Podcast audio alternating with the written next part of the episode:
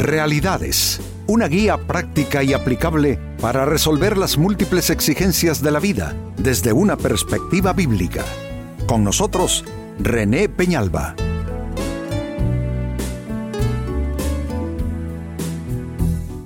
Amigos de Realidades, sean todos bienvenidos. Para esta ocasión nuestro tema, liberación de toda culpa. Este es el segundo abordaje que hago sobre esta temática porque la culpa es difícil de desarraigar. Y conforme a las lecturas eh, bíblicas que he ido haciendo en mi lectura eh, diaria, he encontrado distintos eh, momentos en la palabra donde se habla de la liberación de la culpa y entonces vuelvo de nuevo a la carga con esta temática, liberación de toda culpa. Se lee en la primera carta a los Corintios capítulo 1 versículo 8, Él los mantendrá firmes hasta el final para que estén libres de toda culpa el día que nuestro Señor Jesucristo vuelva. Está hablando de una liberación que se, se establece de manera constante de manera permanente. Dice que Él nos mantendrá firmes hasta el final. Significa que Dios está trabajando con nuestras vidas, haciendo grandes cosas y el propósito es que estemos libres de toda culpa hasta el día de hasta el día que Jesús regrese o que nosotros vayamos a su presencia, debemos estar libres de culpa. Ahora, el cuadro es en, en, la, en lo que pasa en la vida humana. El cuadro es muy diferente en la vida de muchas personas que todavía están atadas a la cadena de la culpa, errores cometidos, pecados ah, eh, practicados, y la persona todavía está sujeta a los embates del maligno, porque si hay alguien que manipula la culpa en nuestras vidas es Satanás. A Satanás se le describe en la Biblia como el acusador de los hermanos. Entonces cada cosa que nosotros hacemos, cada cosa que, vivimos, cada error cometido, en fin, Él lo utiliza al máximo para hacernos sentir mal, para hacernos sentir, eh, yo diría, eh, eh, descartados, descalificados en cuanto a esto que llamamos la gracia de Dios. Pero mm, si hay algo que Jesucristo trató en nuestras vidas es precisamente el tema de la culpa. Dice Pablo de manera tajante, de manera imperativa, no hay ninguna condenación para los que ahora estamos en Cristo Jesús. Entonces la condenación es básicamente el término equivalente a culpa que se utiliza sobre todo en las versiones más antiguas de la Biblia pues de toda condenación, de toda culpa hemos sido librados y el texto dice que Él nos mantendrá firmes hasta el final para que estemos libres de toda culpa. Ahora, la gran pregunta, ¿cómo, cómo, cómo, sí, cómo llegar a ese punto? ¿Cómo experimentar de una manera real, de una manera constante, de una manera efectiva, esa liberación de toda culpa en nuestras vidas? ¿Cómo eres liberado de toda culpa? Esa es la pregunta y atención a la primera respuesta. Eres liberado de toda culpa y todo comienza, número uno, con aceptar que alguien, escucha bien esto, aceptar que alguien, en este caso es Cristo, pagó la enorme factura por tus faltas. Hubo alguien que se ofreció, amigo, amiga, como voluntario para ocupar tu lugar en el sentido de tomar tu deuda y pagarla. ¿Dónde y cómo Jesús paga tu deuda de culpa? En la cruz, en la cruz del Calvario. Ahí se pagó el precio por todos nuestros pecados, por todos nuestros hierros, por todos nuestros desquicios, por toda nuestra deformidad conductual, por todo aquello torcido en nuestras vidas el precio de culpa se pagó en la cruz. Entonces, esto es fundamental. Pareciera un ABC de la vida cristiana, pero esto es fundamental. reconocer que alguien pagó el precio por mi culpa.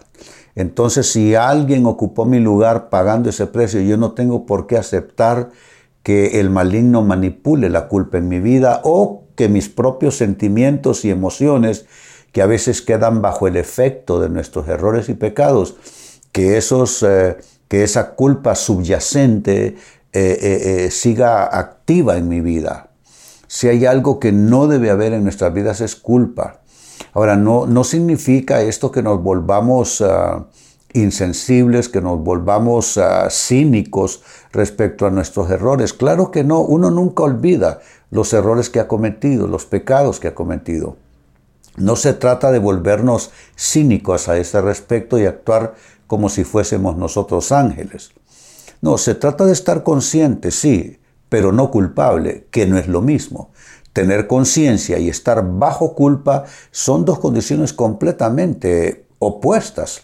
Tú puedes tener conciencia de quién has sido tú, pero eres consciente a la vez de quién eres ahora en Cristo Jesús. Y tú puedes tener cierto grado de conciencia de quién eres en Cristo o lo que Cristo ha hecho en tu vida y aún así estar bajo el, el peso y la cadena y el grillete de la culpa. Entonces esto es lo primero en ese proceso de liberación de toda culpa, aceptar que alguien, Cristo, pagó el precio, pagó la enorme factura por cada una de tus faltas. Segunda respuesta, ¿cómo eres liberado de toda culpa? Cristo, ya una vez que tú admites a Cristo en tu vida, Cristo perdona tus pecados y te limpia de todo efecto residual. Esto es importantísimo también. Uno de los textos clave en toda la Biblia para mí a este respecto es aquel que dice que si confesamos nuestros pecados, Él es fiel y justo para, número uno, perdonar nuestros pecados y número dos, limpiarnos de toda maldad. Estos son dos acciones completamente diferentes. Lo primero, el perdón es la condonación de la deuda. Él paga la factura que tú, aunque quisieras, no puedes pagar, porque somos deudores moral y espiritualmente delante de Dios. Entonces Él paga el precio por tus pecados. Entonces al pagar Él el precio por tus pecados, recibes perdón. Pero atención, recibir perdón y estar limpio por dentro son dos cosas distintas. El perdón se recibe en un solo acto. El perdón no es gradual. No, no. Es un solo acto. Tú aceptas que Cristo pagó el precio por tus pecados tú le entregas esa carga a Él y arrepentido, eso sí, el arrepentimiento es básico. Arrepentido le entregas esa carga a Él y recibes en ese acto el perdón. Un perdón de ahí en adelante para siempre. Pero no significa que no te queden efectos residuales, como los estoy denominando.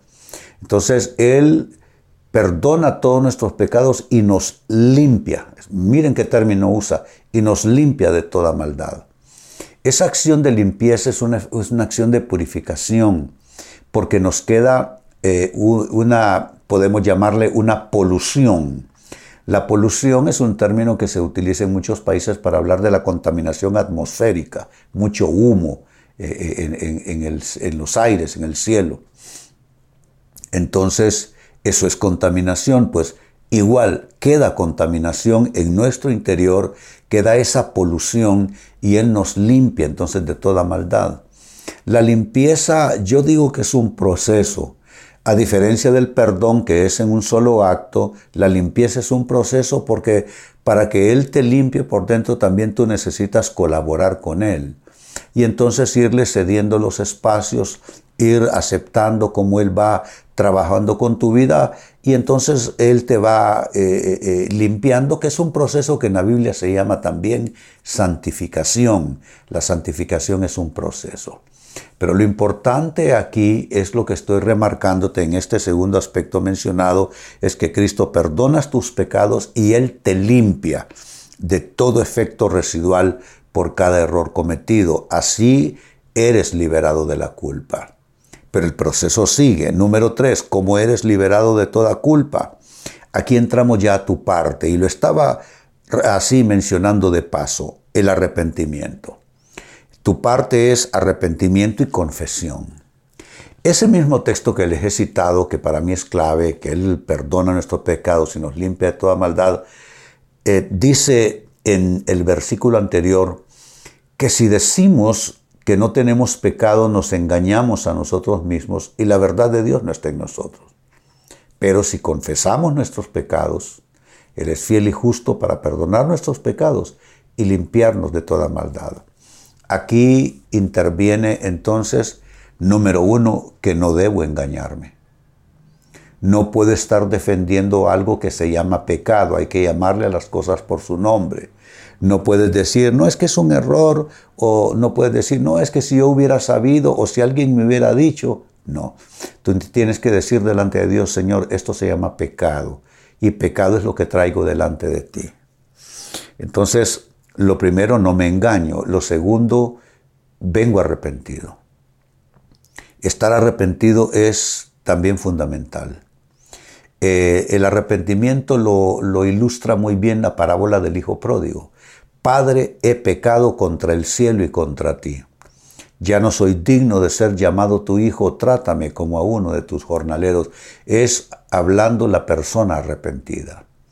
¿Cómo sabes que estás arrepentido? No vienes con altiveces, no vienes con justificaciones delante de Dios, no vienes con argumentos falsos, vienes con la verdad.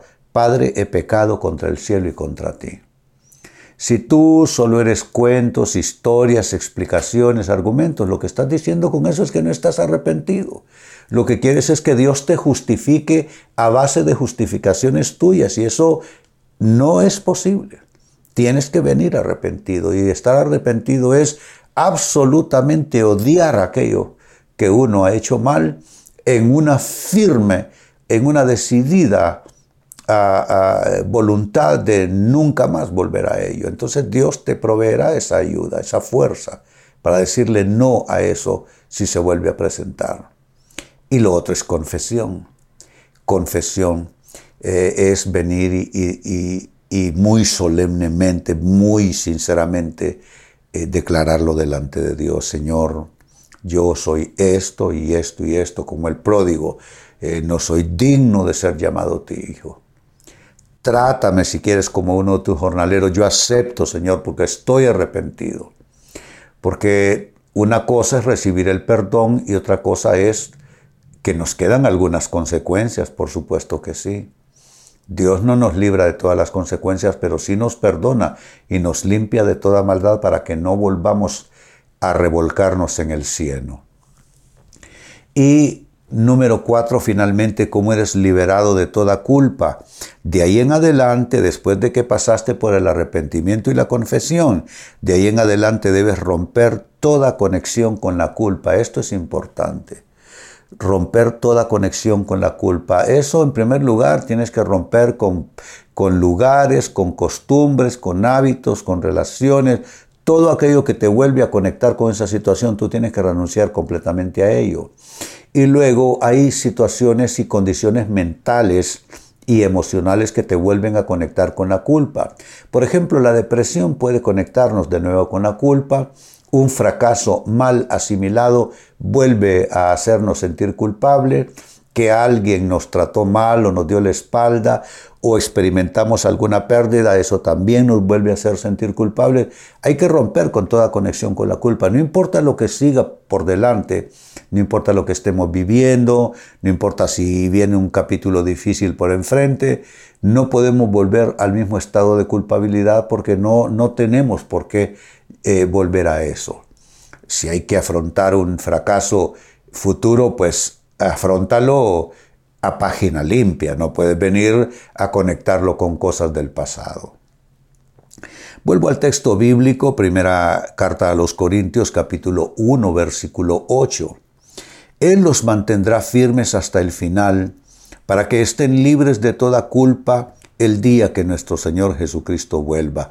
Como ven, aquí no hay eh, no hay cosas ambiguas, está diciendo que Él nos mantendrá firmes, es una afirmación. No es si esto, si aquello, si lo otro, sino Dios nos va a mantener firmes. ¿Y qué es estar firmes? Estar libres de toda culpa. Yo pido a Dios que Él deshaga completamente todo efecto de la culpa en tu vida porque con una culpabilidad de fondo, con culpa subyacente, no podemos andar en victoria. Así es que, con base en ese texto bíblico, claro, mm, determinante, hemos trabajado con la pregunta, ¿cómo es que eso sucede ya en el ámbito de tu persona? ¿Cómo eres liberado de la culpa?